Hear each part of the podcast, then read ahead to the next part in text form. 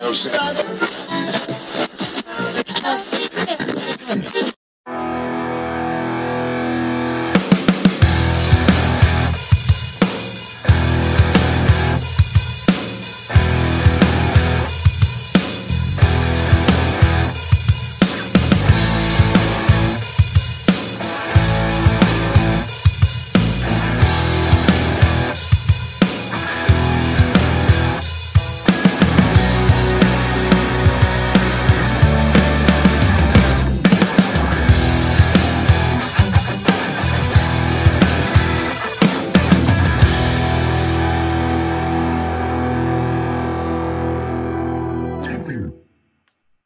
oye, oye, bienvenido a un nuevo episodio de la Trifulca Wrestling Podcast, este que le habla Alex Torres junto a Omar y Geraldo.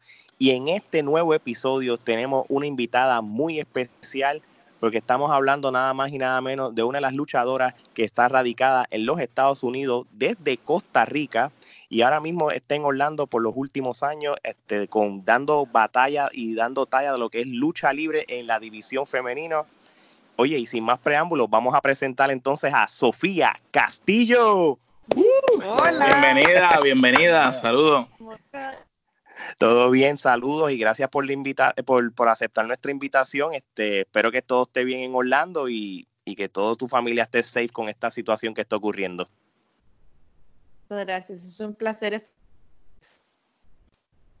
Seguro, seguro. Pues mira, pues para no quitar temas de tu tiempo, vamos a empezar entonces con la entrevista. Y entonces, Omar, ¿tú empiezas esta vez? Bueno, pues saludos. Mira, sabemos que desde pequeña te gustaba la lucha libre, eh, pero queremos saber qué fue lo que te llamó la atención, que te cautivó, eh, que hizo ese clic contigo, que te mantuvo ahí fanática desde pequeña.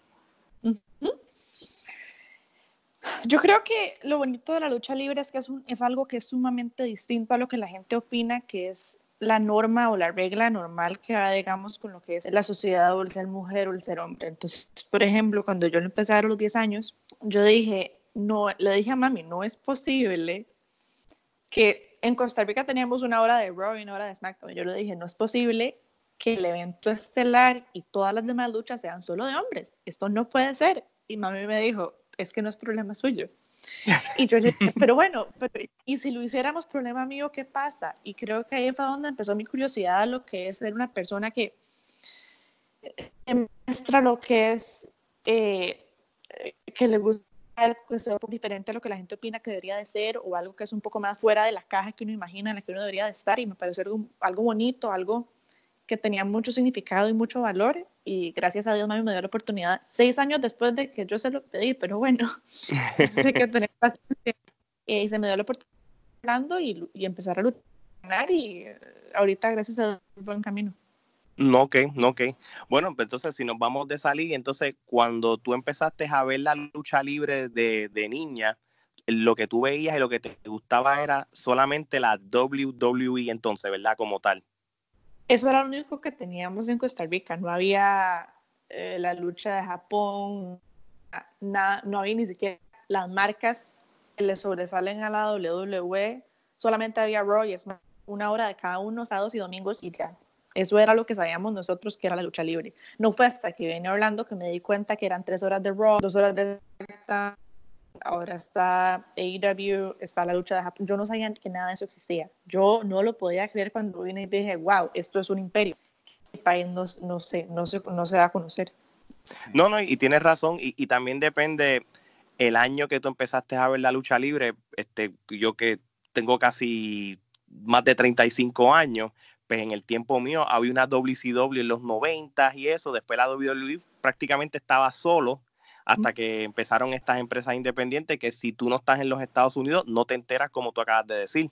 Exactamente. Y una vez que yo vine aquí yo estaba realmente sorprendida porque para mí era la W.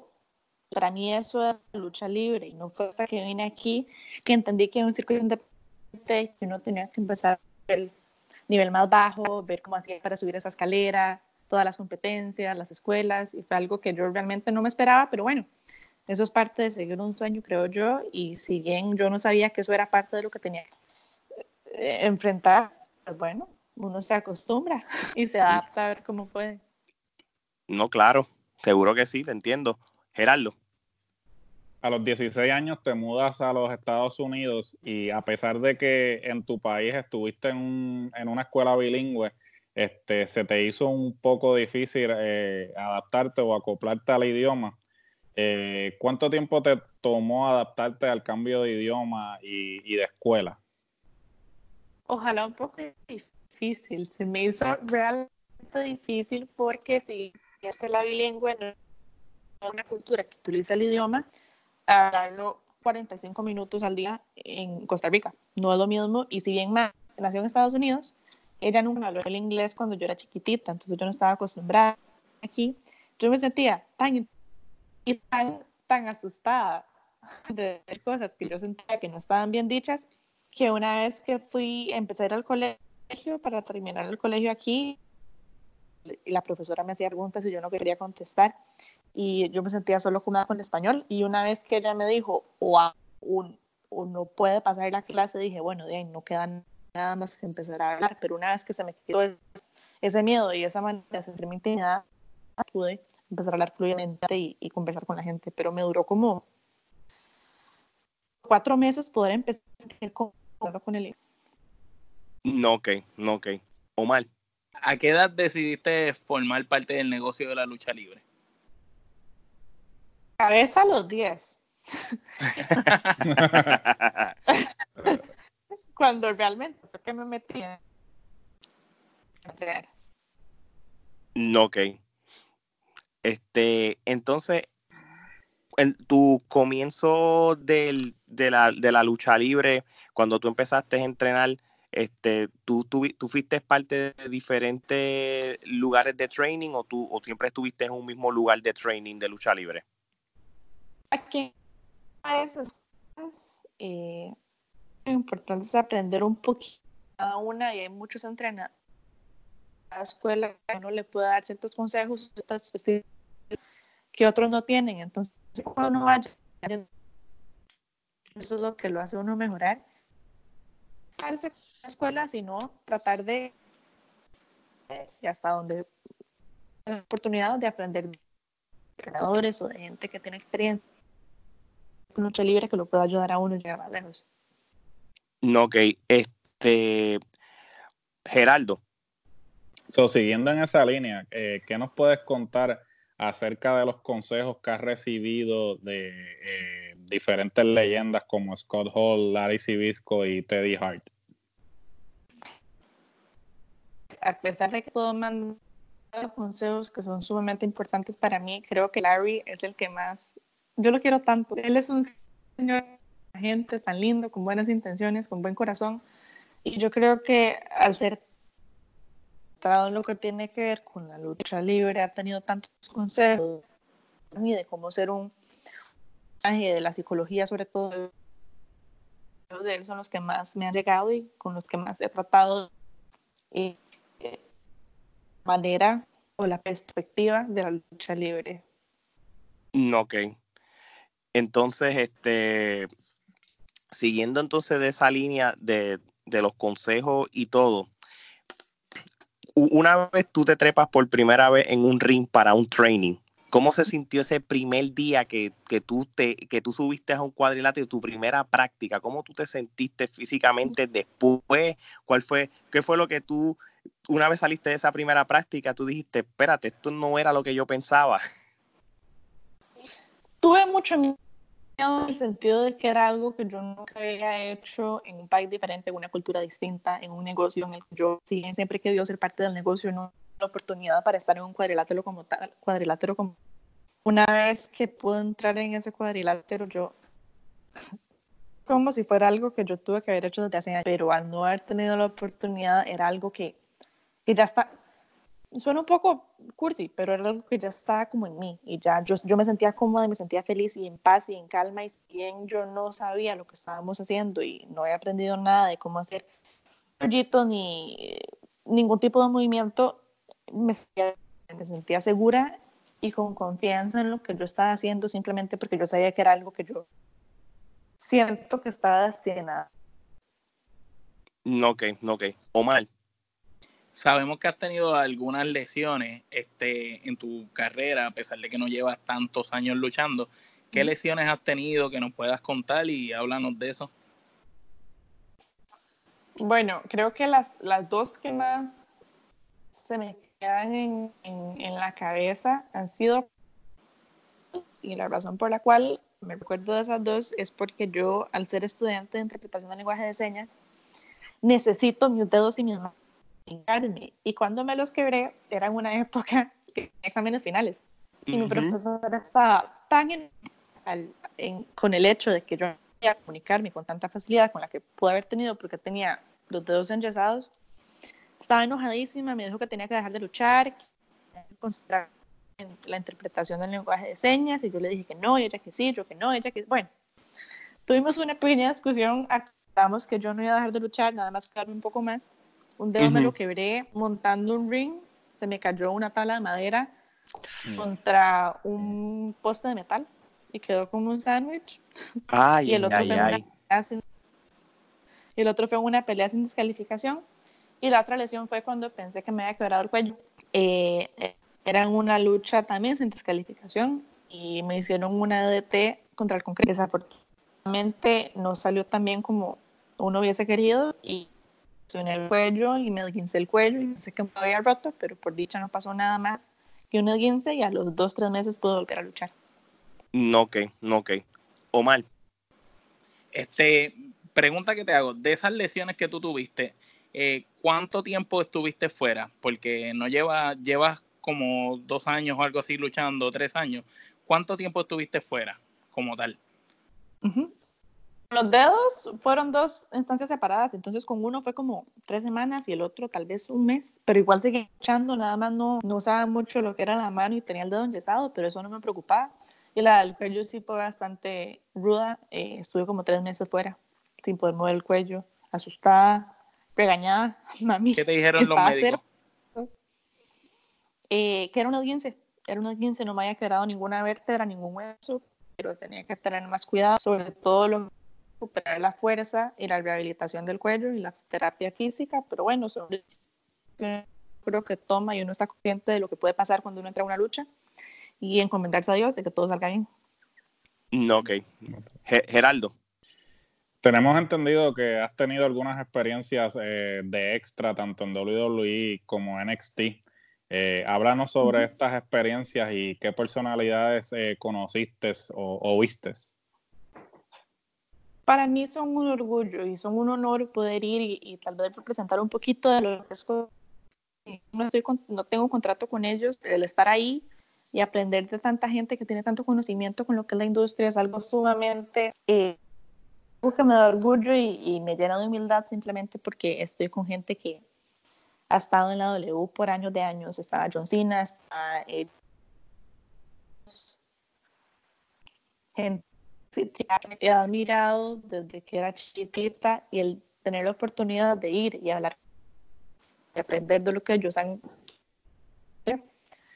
para mí es un honor y espero poder seguirlo haciendo, eventualmente tener un contrato y quedarme ahí con ellos, porque para eso estoy ahí y eso es lo que estoy tratando de hacer.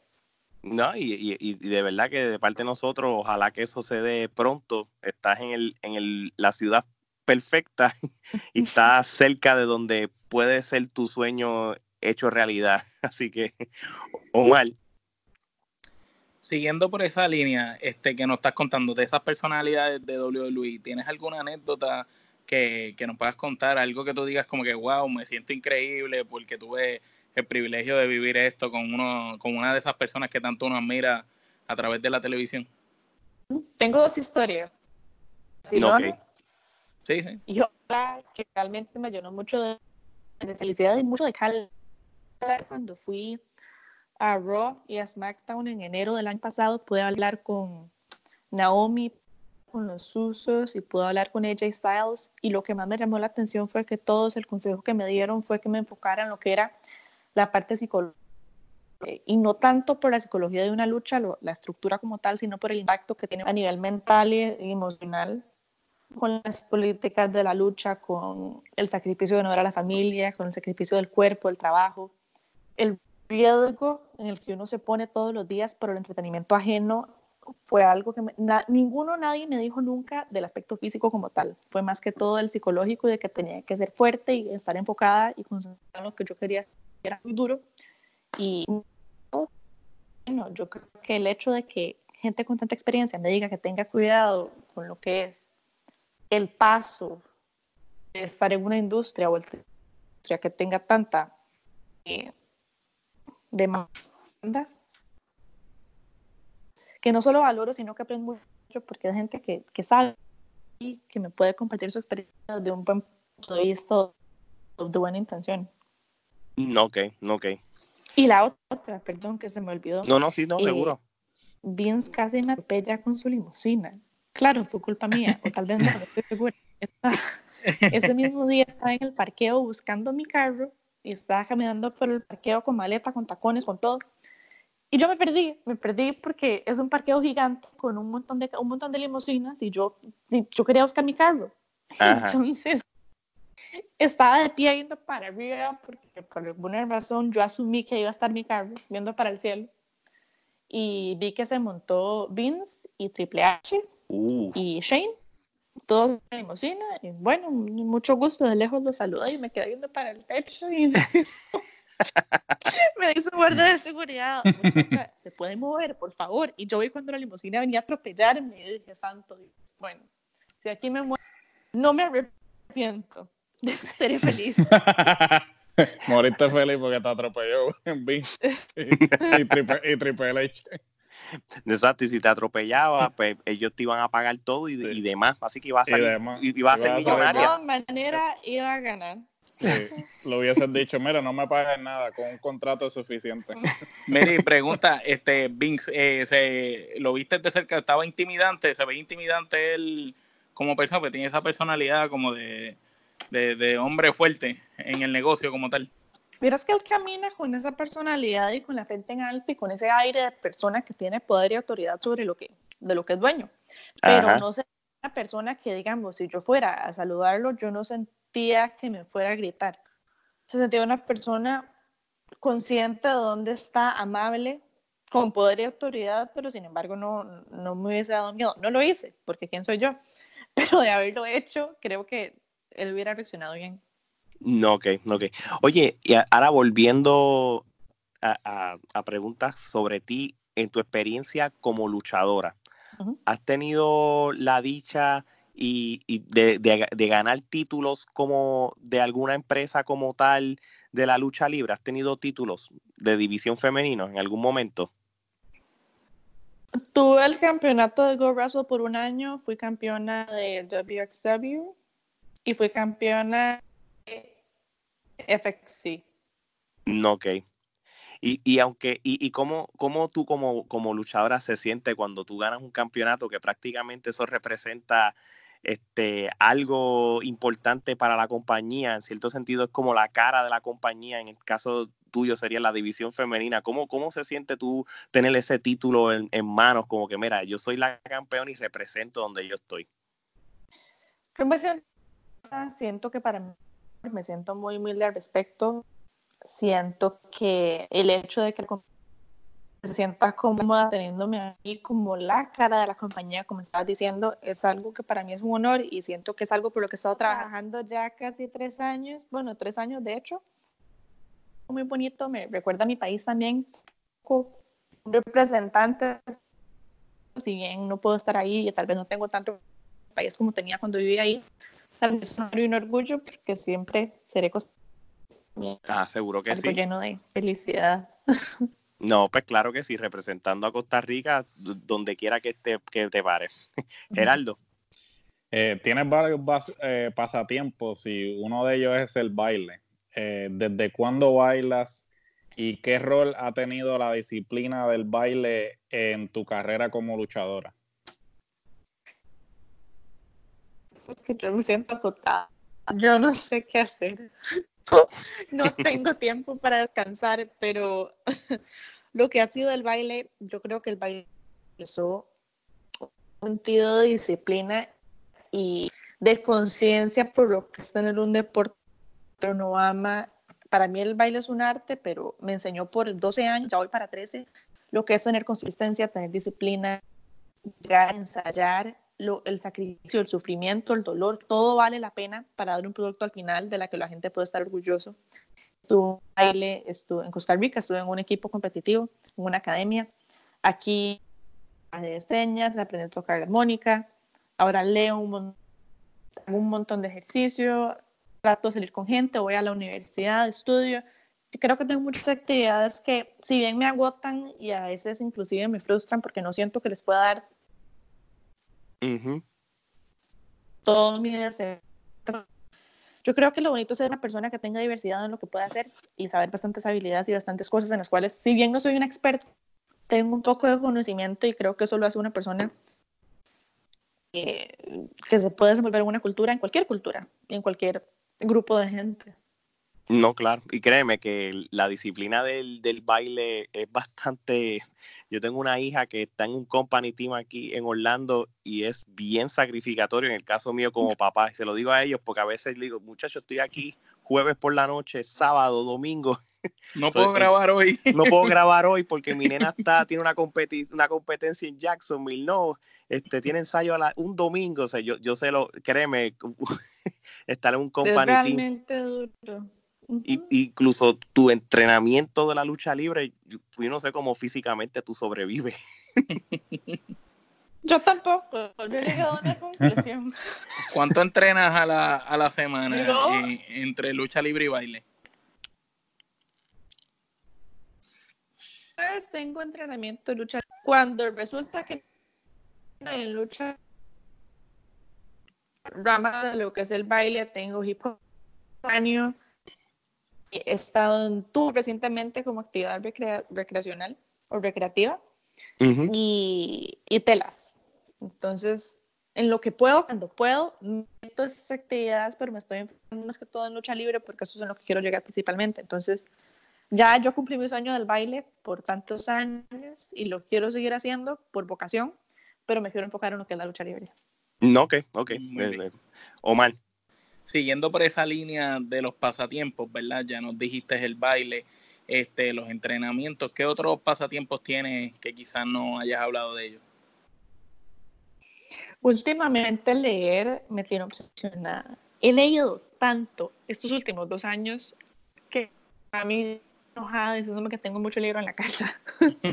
Eso y el ejercicio y creo que el ejercicio más que todo.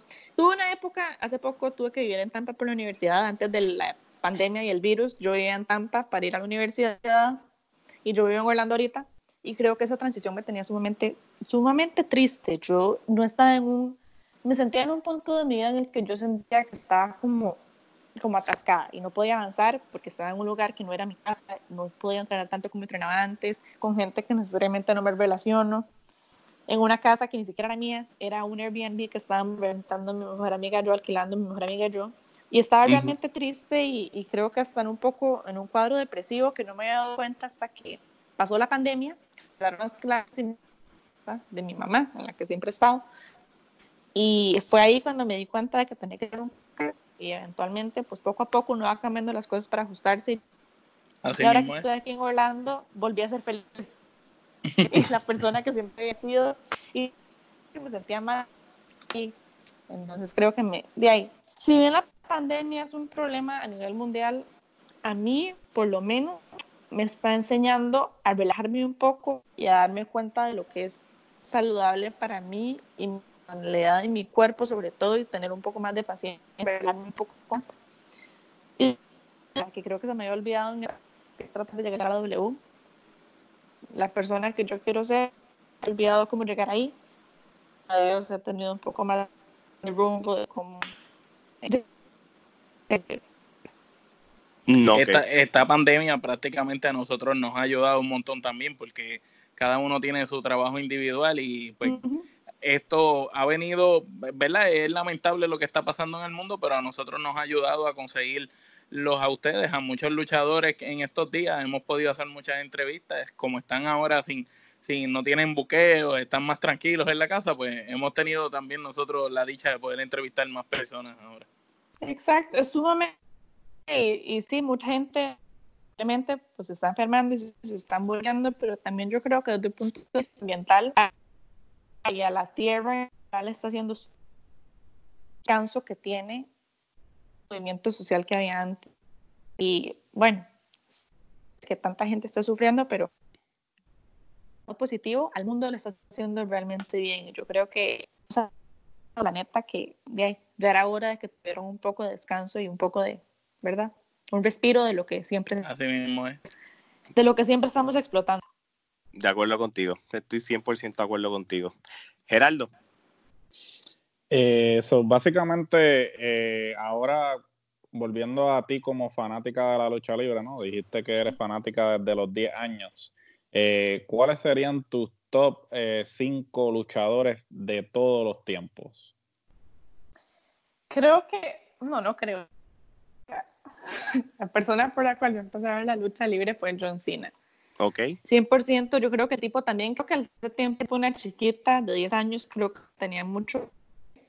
Yo creo que el tipo era algo que representaba siempre a los chiquitos y creo que las mujeres a cierto punto. Un tipo de buen ver, eh, entonces creo que sería John Cena, Randy Orton, Edge, Daniel Bryan y como mujer en ese entonces, Kelly Kelly, porque no solo era preciosa, sino que tenía flexibilidad y una manera muy bonita de moverse en el ring.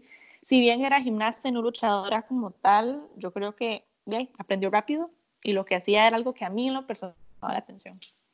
fíjate, y, vamos, a hacer, vamos a hacer esto, porque acuérdate que hay una, hay una división femenina que en los últimos 10 años ha sido amplia y ha hecho un boom. ¿Tú tienes como un top 5, pero de mujeres nada más entonces?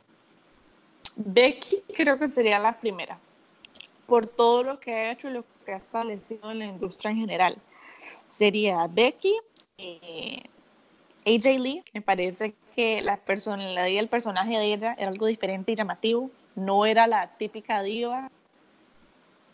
Em, entonces dije, ¿qué dije primero? Becky, y Kelly Kelly, Kelly Kelly, porque ya la había mencionado antes. Charlotte, creo que de hecho de ser una, la hija de una leyenda y aún así desenvolverse de una forma única, que no era bajo la sombra de su papá, creo que fue algo sumamente importante y, y muy icónico, muy legendario. Y yo diría que Lita, no, sí. sí. Lita era tremenda, ella es de las pioneras. Eso está en mi top 5. Son de las primeras, pero en mi época yo no las veía, porque yo no había nacido en esa Bueno, sí había nacido, pero no veía la, la lucha libre en esa época. Entonces creo que por eso no es de mis prioridades, pero sin embargo sí, sí están entre esos eh, five. No, claro, tiene que estar ahí, seguro. O mal. Mire, y entonces hablando de féminas que te gustan, ¿tienes algún Dream Match o Dream Matches si tienes más de uno con luchadoras o luchadores? Creo que sería con Becky, principalmente. Muy bien, ¿por qué no? a ti no le da miedo nada, no le da miedo nada, y a mí eso me encanta. Esa personalidad de, de muchacha ruda independiente que no ocupa que nadie la ayude, para mí, eso es, a mí me encanta. no, y fíjate, y déjame decirte una cosa, tú tienes a, ahí está Becky, pero tiene una línea de mujeres que, que, pueden darte buena talla de, de lucha libre también, pero si Becky es la top of the line, mejor tú vas con la top of the line con un Dream Match. No estoy de acuerdo contigo. Muy bien. Team Becky, aquí somos Team Becky. él es Team Becky. Gerardo es súper fanático de Becky. Todos también nos gusta Becky, pero él es el más, más fanático de, de Becky. Yo confío en Becky desde NXT, desde el principio. Sí, no le da miedo a nada, le rompen la nariz y no le importa, no le importa nada. A mí me encanta esa personalidad de que todo va a estar bien, me encanta. Y, hablando de personalidad, perdón que te interrumpa, ¿a ti te gusta más trabajar como técnica? Eh, sabemos que trabajas actualmente como técnica, o, o te gustaría en algún momento ser ruda, antihéroe en el medio. Es que yo siempre ha sido mucho de la filosofía que el personaje que uno representa en el ring eh, tiene que ser la personalidad de uno, pero amplificada. Y yo, de, yo soy babyface desde que empecé y creo que normalmente eso es lo que voy a hacer. En una, en una que otra producción he, llegado a ser eh, ruda, pero no es tan orgánico como me es a mí ser, digamos, la buena entre las dos. Creo que disfruto de la conexión con los chiquitos y y el público, la audiencia y, esa emoción de que uno ya, ¿verdad? se recupera todo lo que le han dado. A mí eso me gusta mucho, es un sentimiento que me llena de alegría. Pero y sí, si eh, yo tuviera que escoger, prefiero Babyface, pero bueno, hay que adaptarse a los dos. Claro. Bueno. Gerardo.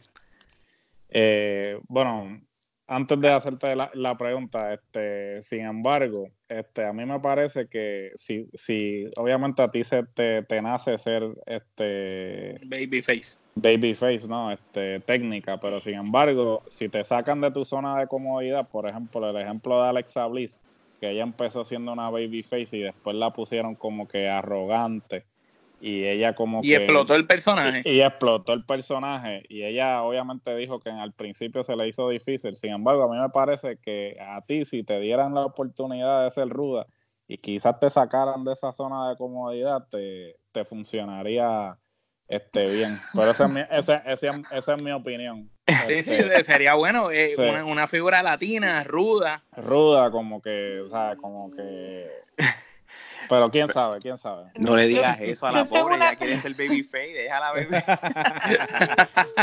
No, yo- tengo una amiga, yo tengo una amiga que me dice que yo soy babyface en el cuadrilátero, pero heel en la vida real. Y yo Uh, creo que pues el problema mira. con esa, Pues mejor todavía, con- imagínate.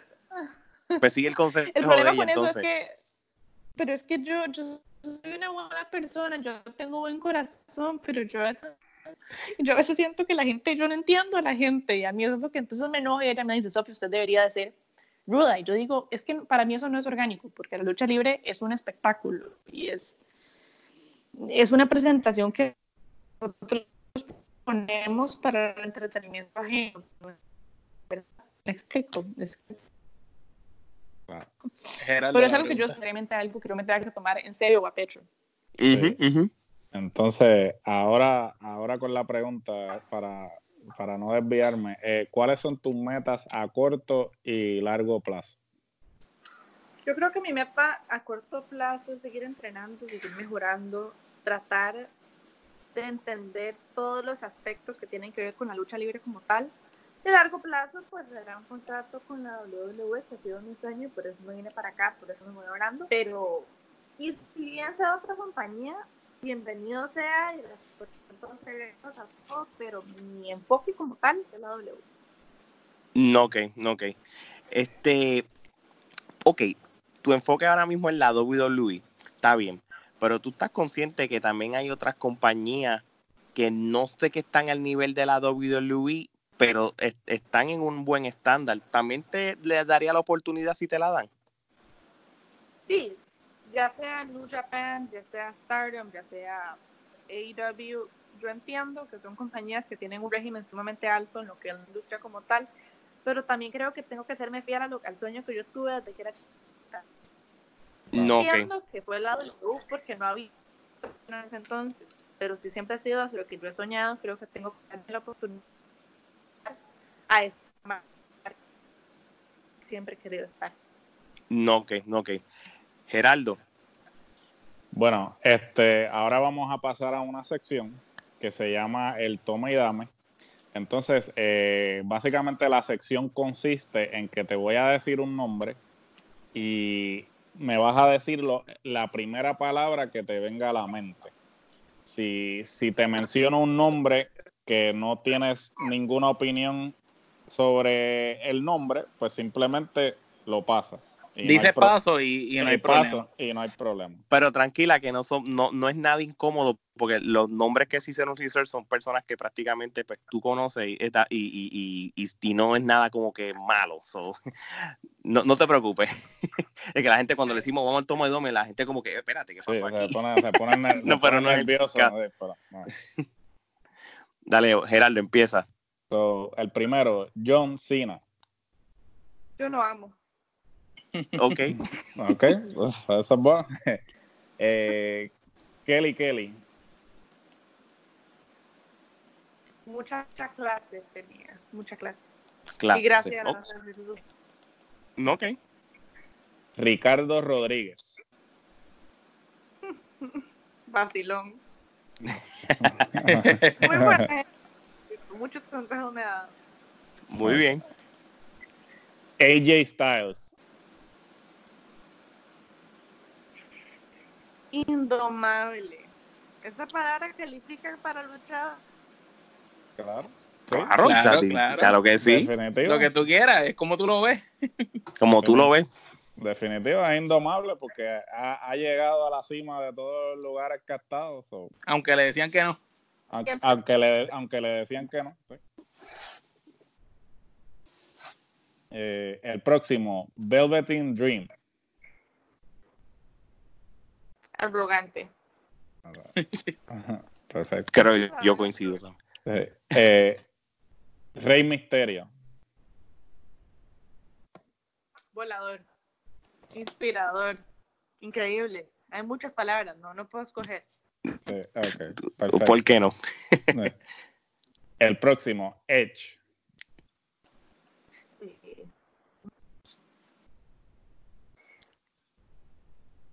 El loco y perseverante. Loco porque está loco y perseverante. Tuvo una lesión de cuello que pensaba volvió Sí, está loco por hacer eso. Yo, yo estoy de acuerdo. de mucha Sí. inspiración. Está, está bien loco.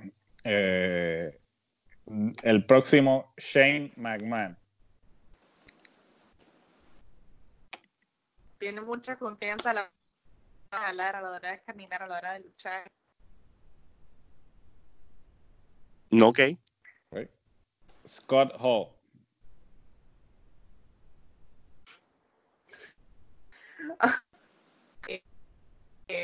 Ok, sorry, déjenme explicarles. La, la imagen que yo tengo de Scott Hall es muy reciente. Tengo la imagen que ustedes tenían cuando ustedes lo veían libre. Yo lo conocí.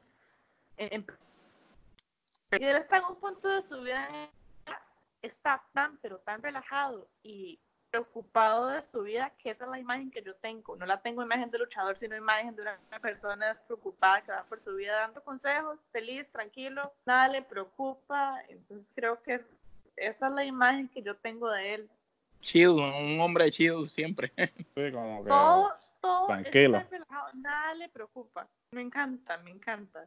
Mira, pero tú sabes una cosa, este, yo, yo, entiendo cómo, por qué tú no lo estás diciendo, porque nosotros sabemos la historia de él, todo lo que él pasó y todo, pero sí sabemos sus últimos años como es él como personalidad, porque yo le he visto Como persona entre- también. en los podcasts y en, lo, en, y en otras cosas. so, lo que tú estás describiendo lo- es lo que nosotros sabemos que él es ahora. so, yo estoy de acuerdo contigo. Sí, y, y básicamente sacando los problemas que ¿verdad? él tuvo en su carrera, el hombre es supremamente inteligente y todo el mundo coincide y lo decía que si él no hubiera tenido los problemas que tenía tras bastidores, él hubiera llegado más lejos y que el tipo tiene una manera de, una visión de armar las cosas y una psicología que mucha gente no tiene. Ujú. Así que no, te- muy buen, ah, estoy de acuerdo con, Tremenda con- respuesta. Gerardo, Ah. continúa. Eh, Teddy Hart. Ese sí está loco. Ese señor, yo, yo lo veo y yo las cosas que él hace el cuadrilátero, yo digo, sí, me está ayudando a hacer un movimiento que es like en Moonsault. Es lo Sí. que hace el tercera cuerda. Sí, el Monzo. Moonsault para atrás. Una traté con él y de ahí dije, muchas gracias, esto no es para mí. Lo respeto mucho. ¿Te lastimaste? Pero quiero seguir haciendo. Sí, Diantre. y hasta ahí llegué. Dije, muchas gracias, no es para mí.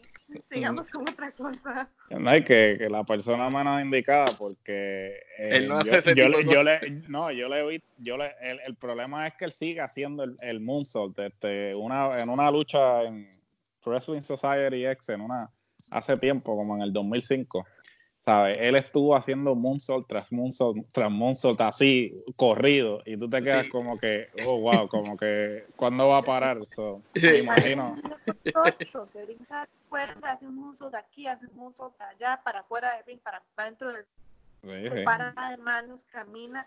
Parece como, parece como un muñequito, de esos que uno le da vuelta. Sí, sí. así así así es lucha ¿sabes? Gerardo, el próximo. Eh, el próximo, Larry Sibisco. Ay, no, yo lo amo, yo solo puedo hablar de amor. Que personaje creo que era sumamente convincente, me da muchos consejos de que menos es más. Y uno no tiene que hacer 450 movimientos en una lucha para que signifique algo. Yo creo que es una persona sumamente sabia y muy inteligente. Entonces, esa es mi descripción. Sabia, inteligente, con consejos que realmente lo ayudan a uno a mejorar como luchador o luchadora en mi caso. No, ok. Daniel Bryan. Otro loco, puro hecho. Le dijeron que no volviera, perseverante, volver y le está yendo súper bien. Eh, una persona que yo creo que lo marcaron mucho de que era muy pequeño, de que tal vez no era suficientemente bueno para estar en la W y se superó y le demostró a todo el mundo que estaban equivocados y es una persona que inspira, es una persona que inspira y, y motiva. No, ok. Así es. Eh, Becky Lynch. Ruda, ruda independiente, no necesita que nadie le ayude. Ha escalado, las, ha escalado lo que es pues la escalera, digamos, de la W desde el principio. Ahora está como la cara de la edición femenina, en mi opinión. Respeto, creo que esa es la, la palabra con la que la escribiría. Es una persona que se va a respetar. Ok. Tu compatriota Sonja. O Sonia, no sé cómo. Sonja, Sonja. Sonja, Sonja. Eh, Sonja y yo tenemos diferencias de opinión. no tengo realmente nada. No, ok. Nada que decir al respecto de ella. Prefiero nada más no Paso. sin comentarios. Sí, sí, sin Paso. comentarios, ok, perfecto. Oye, vo- vo- voy a añadir una, voy a añadir una, porque también ha hecho como que mucho ruido últimamente. Tessa Blanchard. Controversial. A mí nunca me ha hecho nada en lo personal. Ha tenido luchas que yo considero que son realmente buenas. No somos amigas para que yo pueda decir esto o lo otro respecto a ella, pero de ahí, creo que cada uno toma decisiones en su carrera que sabe que le van Claro. Y si ella Claro. considera que las decisiones son las que ella estuvo, la que tuvo que haber tomado, pues te- tengo nada más al respecto. Realmente la conozco muy poco y pues le deseo lo mejor, pero palabra que describirla, pues no te puedo decir porque no la conozco también. No, no, Ok. ey, eh, la respuesta es bastante asertiva. Ok. Y para culminar, Sofía Castillo. Ah, yo no sé, díganme ustedes. No, no, tú, tú, como, como tú.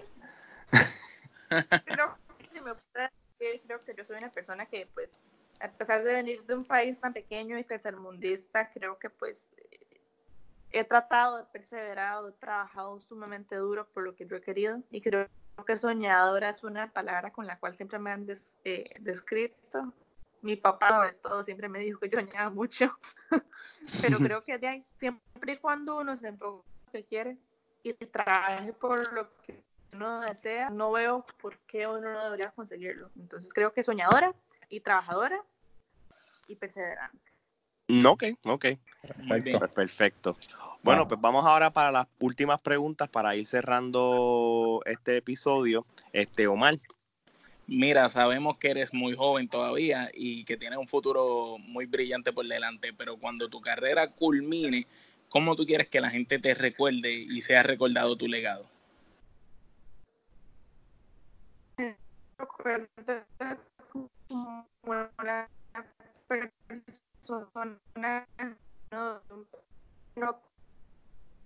Lamentablemente tenemos mucha pobreza, un país que persevera, un país que es feliz, Discul- di- que disculpa, trabaja, que, que- disculpa que te interrumpa, lo que pasa es que de momento cuando empezaste a hablar no se escuchó. No se escucha. Este, so que te Porque voy a repetir la pregunta otra vez porque parece que la señal no eh, al principio no se oía bien, disculpa. tranquilo. Está bien. Sabemos que eres muy joven todavía y que tienes un futuro brillante por delante, pero cuando tu carrera culmine, como tú quieres que la gente te recuerde y tu legado sea recordado. Bueno, muchas gracias. Primero, yo quiero ser recordada como una persona que, que fue feliz, que aspiró a llegar a sus sueños, que sacrificó mucho de un país que yo amo, quiero y adoro con gente que es tan feliz y se enfoca tanto en lo que es el bienestar de cada uno. Lo dejé todo, dejé a mi familia, dejé a mis amigos para un sueño que yo, en el cual yo confié y puse todas mis esperanzas y todas mis expectativas y esperemos, Dios quiera, primer, Dios primero quiera que yo lo logre y me vaya bien en todo lo que he tratado de hacer y quiero que la gente sepa que los sueños se cumplen y sin embargo son, si son un poco diferentes, sí, está bien, pero si uno los quiere y uno los desea y uno trabaja por ellos, yo no veo por qué no se puedan cumplir. No, ok, ok. Definitivo. Este, como tú como costarricense, ¿verdad? ¿Cómo, ¿Cómo tú te sientes el, el, el que tú estés triunfando y logrado muchas metas, este, en este caso en los Estados Unidos? Yo me siento orgullosa, yo me siento feliz, siento que parte de lo que yo soy ha sido por ser criada en una cultura tan bonita, tan rica en lo que es el calor humano, el estar con la familia, la amistad que valora tanto los valores y la ética social de cada uno, creo que es una cultura preciosa. Y para mí ser costarricense es un orgullo.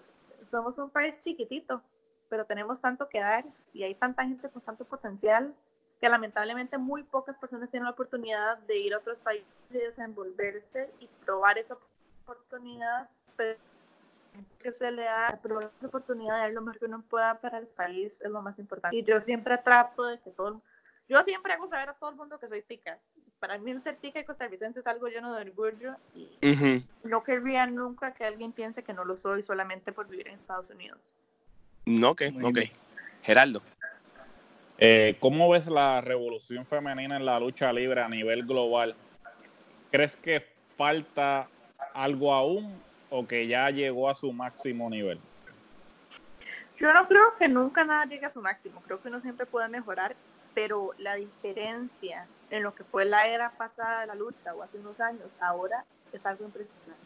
Creo que hemos dado un paso muy importante. Creo que hay una revolución en la cual la gente ha entendido que las mujeres tienen muchísimo que dar, igual que los hombres, sino tal vez inclusive más por ese sentimiento de estar siempre en un lado de discriminación a lo que han sido del género masculino. Yo creo que el paso que hemos dado y el, el punto que hemos hecho a la hora de luchar y de dar un evento del cual la gente esté orgullosa es lo más importante. Y creo que si bien este es un paso muy pequeño y hay mucho que dar adelante y seguir adelante, pues por algo se empieza y gracias a Dios ya estamos en un punto o en, en una década en el cual esa diferencia se nota y ese cambio de perspectiva a lo que es la lucha no, ok. Y, y, si, y, y, viéndonos de la, de la línea de lo que está hablando Geraldo, este, en otra pregunta, ¿qué tú piensas de, las luchas mixtas cuando de, entre hombres y mujeres o una, una mujer luchando contra hombres? ¿Eso es algo que a ti te llama la atención? ¿Este es algo que, que tú tienes una opinión al respecto? ¿Qué tú piensas sobre eso? A mí me encanta. Yo creo que la gente, mucha gente se queja porque dicen que que no es justo, que se ve como un tipo de abuso porque es un hombre pegándole a una mujer o viceversa, porque también hay abuso de la mujer al hombre, pero yo creo que al ser un espectáculo la gente necesita entender que ese no es el sentimiento, la intención por la cual la lucha se propone. Y creo que es nada más enseñar la dicotomía, las diferentes maneras en las cuales un hombre puede luchar con una mujer y la manera en la que se puede experimentar para hacer una lucha que a la gente le guste. No tiene que ser tanto con un significado de sino un significado más de vean qué bonito y qué diferente a lo que ustedes están acostumbrados a ver. No, ok, ok. Omar. ¿Qué consejo tú le das a todos esos luchadores o luchadoras que se frustran porque el camino se les hace complicado o difícil? Ay, yo paso frustrada. pues, ¿qué consejo te da a ti mismo? El consejo que me tengo que dar a mí misma es respirar, es entender que esto es una industria que requiere tiempo, requiere paciencia, y mucha gente que quiere ser quieres llegar a donde uno quiere llegar y hay que distinguirse, hay que, hay que ser perseverante, hay que entrenar la seguridad ante todo y entender que es difícil, no es fácil, pero lo que uno cree, lo que uno quiere, si es un sueño tan grande como el que yo siento que yo tengo en este momento, nunca va a ser fácil. Y aún así, si yo llego a estar en ese punto, siempre va a haber competencia y siempre tengo que seguir adelante y siempre va a seguir siendo difícil. Pero si uno está dispuesto a aceptar ese sacrificio o ese, ese reto, yo creo que eso es lo más importante, tener disciplina y siempre respetar y agradecer a todos los consejos que uno le dan. No, ok, ok. Gerardo. La siguiente pregunta, ¿dónde podemos encontrarte en las redes sociales? Este, ¿Cuáles son tus diferentes páginas? Ah, tengo, tengo tres. Tengo una, una página web que es Sofía Castillo Pro Wrestler. Ahí pueden encontrar en mis redes sociales de Instagram y de Facebook. Son un poco largas porque yo tengo un nombre bastante largo y en el momento en que me hice la cuenta nadie me dijo que le voy a utilizar de por vida. Entonces, Instagram es Sofi con F, guion bajo, Ramírez Castillo 39 y Facebook es Sofía Ramírez Castillo, mi nombre completo. Es realmente largo, yo sé que la gente no está acostumbrada, pero bien, ¿qué les no te, no te preocupes porque en la entrevista va a aparecer aquí abajo, o so que la gente que esté viendo esto va a poder... Nosotros, va, la gente va a ver eh, en direct link para que puedan accesar entonces a, tus páginas en el Facebook, Instagram y el mismo website que tú también Tienes también un canal de YouTube, ¿verdad? Tengo un canal de YouTube, Sofía Castillo. Ahí tengo videos de, algunos videos de la lucha libre y pueden ver, digamos, el progreso que he tenido desde que empecé. Tengo videos de baile y interpretaciones del lenguaje de señas de mis canciones favoritas. Ah, eso está nice. Eso está, nice. Interesante. Bueno, Sofía, de verdad que te agradecemos un montón el que hayas sacado este tiempo para hablar con nosotros y contarnos tu trayectoria. Eh, de parte de nosotros tres, te deseamos este, mucho éxito en, tu carrera de luchadora y que ese sueño de, ir a NXT a WWE se te haga realidad porque sé que estás trabajando fuerte con eso. Así que de verdad que muchas y querer Es poder, querer es poder y si ah. sigues eh, fajándote como lo estás haciendo, entrenando y practicando con esa humildad y siguiendo los consejos de todas esas leyendas que saben por qué te dicen las cosas, te aseguramos que ese sueño se cumple. Tú todavía eres muy joven. Ah. Muchísimas gracias. Para mí fue un placer estar aquí, un orgullo y, es muy bonito hablar con gente que, con la que uno disfruta tener conversaciones y temas que uno puede relacionarse y pasar bien por un rato, porque creo que sobre todo en este momento ha sido un, punto de la vida de nosotros que necesita un poco más de alegría y entretenimiento, ahora que estamos todos encerrados en la casa. Entonces, muchas gracias por tenerme aquí. Espero que ustedes por allá estén súper sanos y salvos y que todo les vaya bien y muchos éxitos. Muchas gracias, muchas gracias. Igual, bueno, a ti, igual a ti. Entonces, a los que nos están escuchando y nos están viendo, este, siempre síganos en la página de Facebook de la Trifulca Wrestling Podcast, en el Instagram búsquenos por Trifulca Wrestling Podcast, también en nuestro canal de YouTube, la Trifulca Wrestling Podcast, para que puedan ver y escuchar estas, estas entrevistas que estamos haciendo y también los temas más calientes que hay en la lucha libre. Así que de parte de Geraldo, Omar y Alex, hasta la próxima. Así que nos vemos. Suave, nos vemos. Hasta luego.